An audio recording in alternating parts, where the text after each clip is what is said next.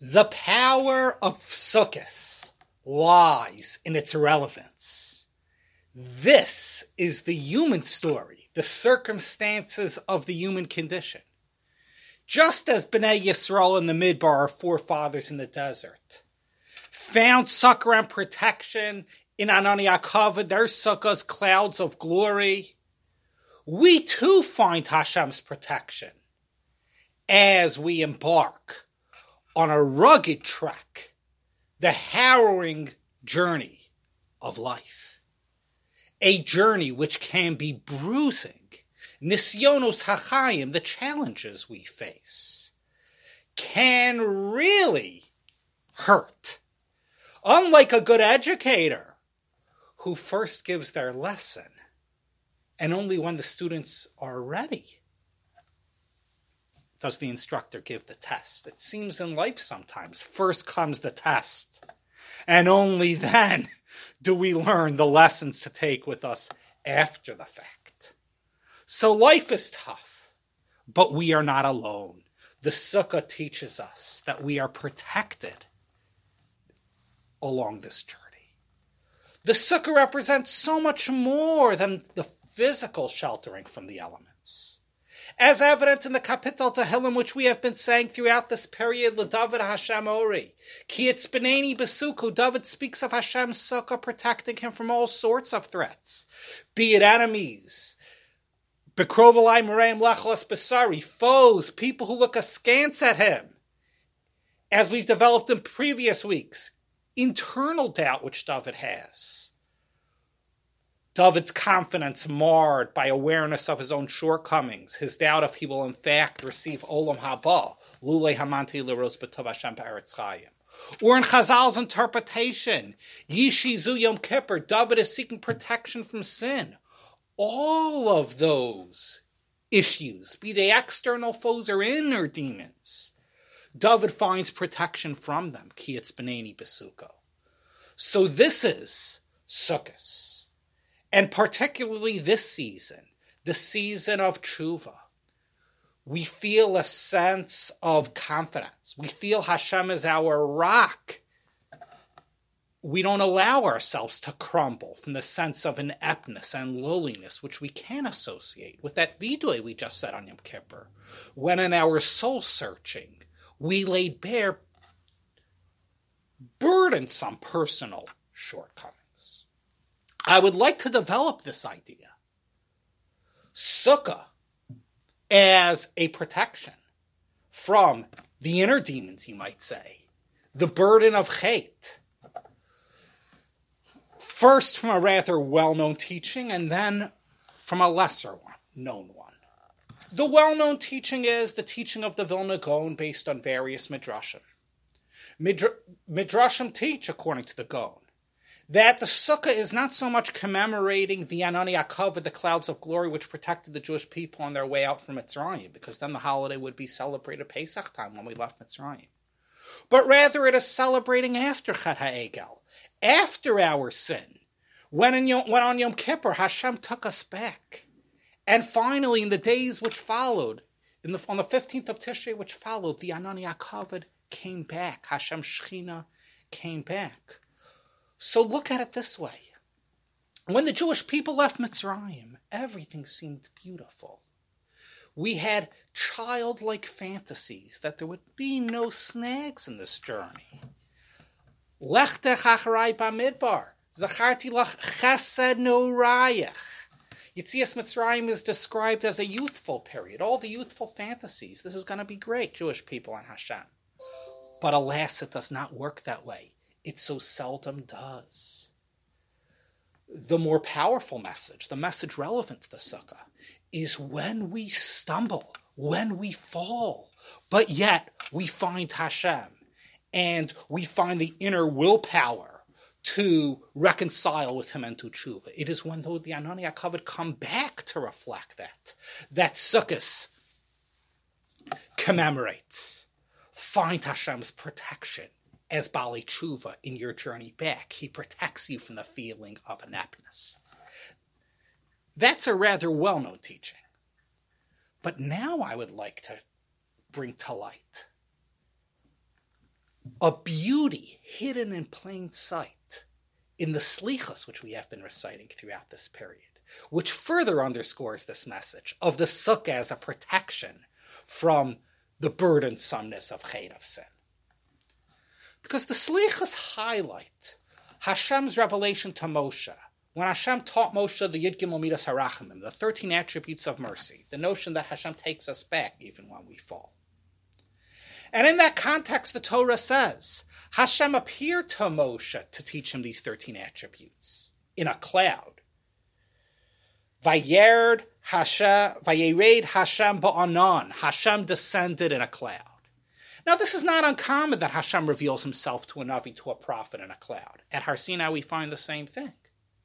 And certainly the standard or the obvious way of understanding the cloud would be Hashem is mysterious. Human beings can never really understand Hashem. So at a time of intimate revelation, he always remains opaque. He always remains clouded in mystery.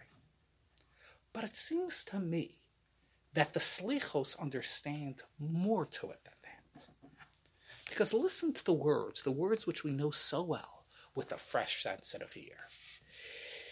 In the beginning of the Slichos, the daily Slichos, in the Keil Erech Apayim liturgy, it says as follows: Ubetzel kinafecha nechsa v'nislonan. Hashem, in the refuge of our wings, let us rest. Let us find shelter amidst the divine wings. Kiyom, like the day about which it says, Vayered Hashem ba'anan, Hashem descended in the cloud and revealed himself to Moshe, revealed the 13 attributes. Notice how the Baal Slichos here is deriving the message of protection in the wings, from the appearance to Moshe in the cloud, Hashem ba'anan. What is the connection? Hashem ba'anon. Where, how therein does the Baal Slicha see in that cloud of revelation to Moshe the concept of refuge and protection? Ubetzel knafecha nachsav nislonan. But with the realization that in the culmination of the tshuva process, we have the Anani Hakavod, the Sukkah clouds, as a protection from a feeling of ineptness. We understand exactly the Baal Slichas intent. He is understanding that cloud that in which Hashem revealed himself to Moshe was, so to speak, a foreshadowing of the Anani HaKavod which would come back. It is a cloud of protection, encompassing sukkah clouds, which we know the Anani HaKavod become. Hashem was in fact highlighting this to Moshe at the time of revelation of the 13 attributes of mercy. Fundamental to the Yom Kippur revelation is not only do I forgive you, but I am protecting you. I am enveloping you in this cloud. You are safe. You are sound in my divine bosom. You don't need to feel lowly at all.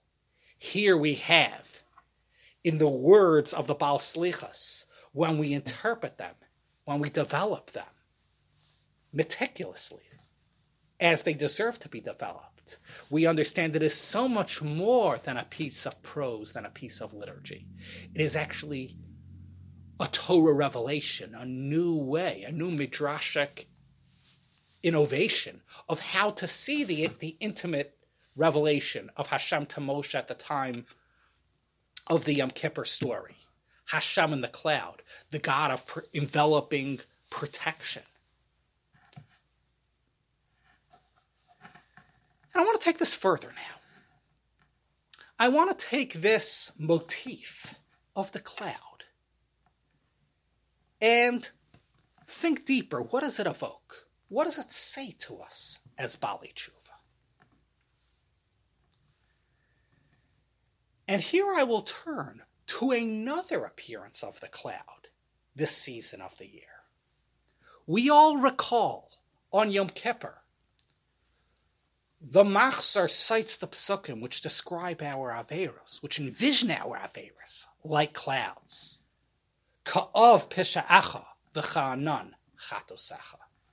Well, the Ramchal in his Kabbalistic commentary to the Tfilos of Yom Kippur explains the analogy between sin and cloud. He says, This is because when we do wrong in our shortcomings, we feel cloudy, confused. We feel there is this barrier impeding our vision. There is a fog separating us and Hashem. As we find Megillah Eicha tells us, Sakosa ba'af, Sakosa ba'anan lach me'avar tefillah.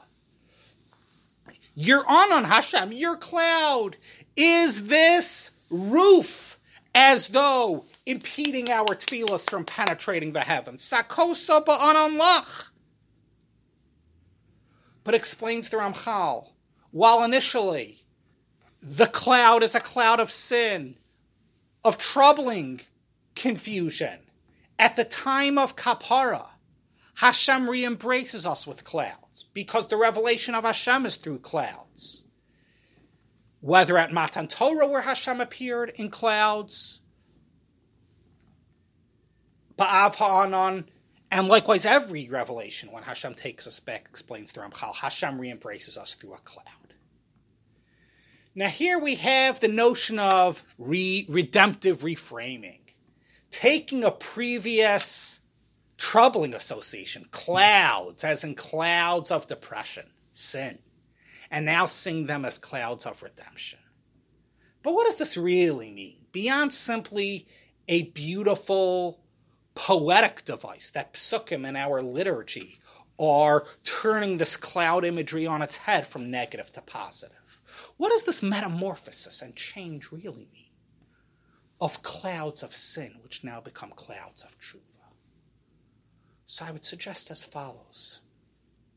In the, in, in, in, the, in the first orientation, the chet orientation, the struggles of life, everything which is confusing and confounding in life, seems to be a barrier between us and Hashem, impeding us from Hashem.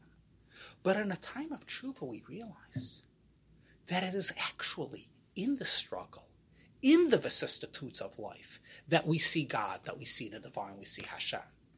Because, as we said before, Hashem always remains a mystery. Hashem is opaque. So we can only experience Hashem in that which is confusing. When life is most confusing, when the circumstances call for the deepest reservoirs of resilience to get through them. Whether difficult relational issues, dealing with difficult people, navigating difficult personal issues and failures, difficult spiritual issues, therein lies the divine. Hashem is ba'anan. Vayered Hashem ba'anan. Hashem descends in the cloud when life is cloudy. That is where we experience the divine if we only learn to reframe it from a tshuva perspective as opposed to a chet perspective. All the cloudiness which seemed to be distance from Hashem is actually where the divine is found when we only re-embrace it from a tshuva perspective. I would suggest that it is this deeper reframing perspective, which is what the cloud, the Anani HaKavod of Sukkah is really all about. Finding Hashem's protection in the cloud when we realize Hashem is not protecting me from the difficult circumstances in life, but Hashem is protecting me to the extent I could find Him in the difficult circumstances in life. That living in the whirlwind, I feel protected because I sense Hashem there, right there. I find bitachon in Him. How do I know this perspective is true, more than merely a flight of sentiment? Well, you might recall when I was quoting the Ramchal before, when the Ramchal is speaking of the clouds of sin morphing into clouds of tshuva. Well, he said one of the initial psukim of clouds of sin was the pasuk in Eicha, which said, "Sakosa ba'anan lach me'avar tefillah." Hashem, when I sin, you have this cloud which is a sukkah, a hut, impeding my tefillah. What a fascinating usage of the word sukkah. Sukkah, with all of its evocative associations of protection and succor, here is used in Eicha in a negative context. that he feels as though imprisoned in a sukkah. His tefillah cannot impede Hashem. The cloud is not protecting him, but the cloud is actually his foggy barrier. Why does the pasuk use that warm, cuddly expression sukkah in the negative context? The answer is because it is one sukkah all along. What the chote, what all of us in our initial struggle see as the incarcerating sukkah, as the hut which is our prison, the fogginess of life, the cloudiness of life when Hashem doesn't make sense. Realize it is a sukkah. Therein we are going to find salvation. It is that cloudiness which is going to become the sukkah of protection. The sakosa ba'ana me'avar tefillah is going to become the ufro salenu sukkah shlomecha, the sukkah in which we feel Hashem's protection. So here we have, through a string of splendid revelations in the text and the liturgy. From the Baal HaSlichas phraseology, when he spoke about finding protection, based on Vayerid Hashem Ba'ana, when Hashem appeared to Moshe in a cloud, therein is the motif of finding protection when you feel loneliness of chait. Or in terms of the work we did, studying the psukim and the passages about the clouds of chait, which morph into clouds of tshuva, and how all along they're really a sukkah. Here we have the entire shir woven together as a cohesive tapestry. And the lesson is Hashem is in the haze, Hashem is in the cloud.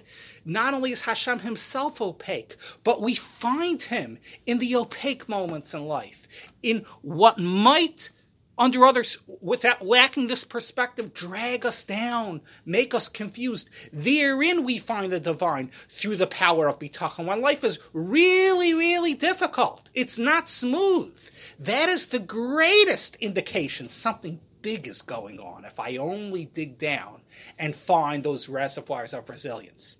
I am experiencing the cloudy divine. Only the divine is cloudy. The human world can be very luminous. This is not a human made issue going on. This is not childhood fantasy. No, this is seems gloomy. This is cloudy because the divine truth is cloudy. I will find him here and do divine things here. That is the most rewarding Sukkah's perspective of all. Finding divine protection amidst the whirlwind. May we all learn to do that as we face down the very real clouds in life, the haziness, relational haziness, personal haziness, seeming failures and bruising conditions. Therein lies the divine, therein lies divine protection, if we only find it. Warmest wishings of Good Yantav.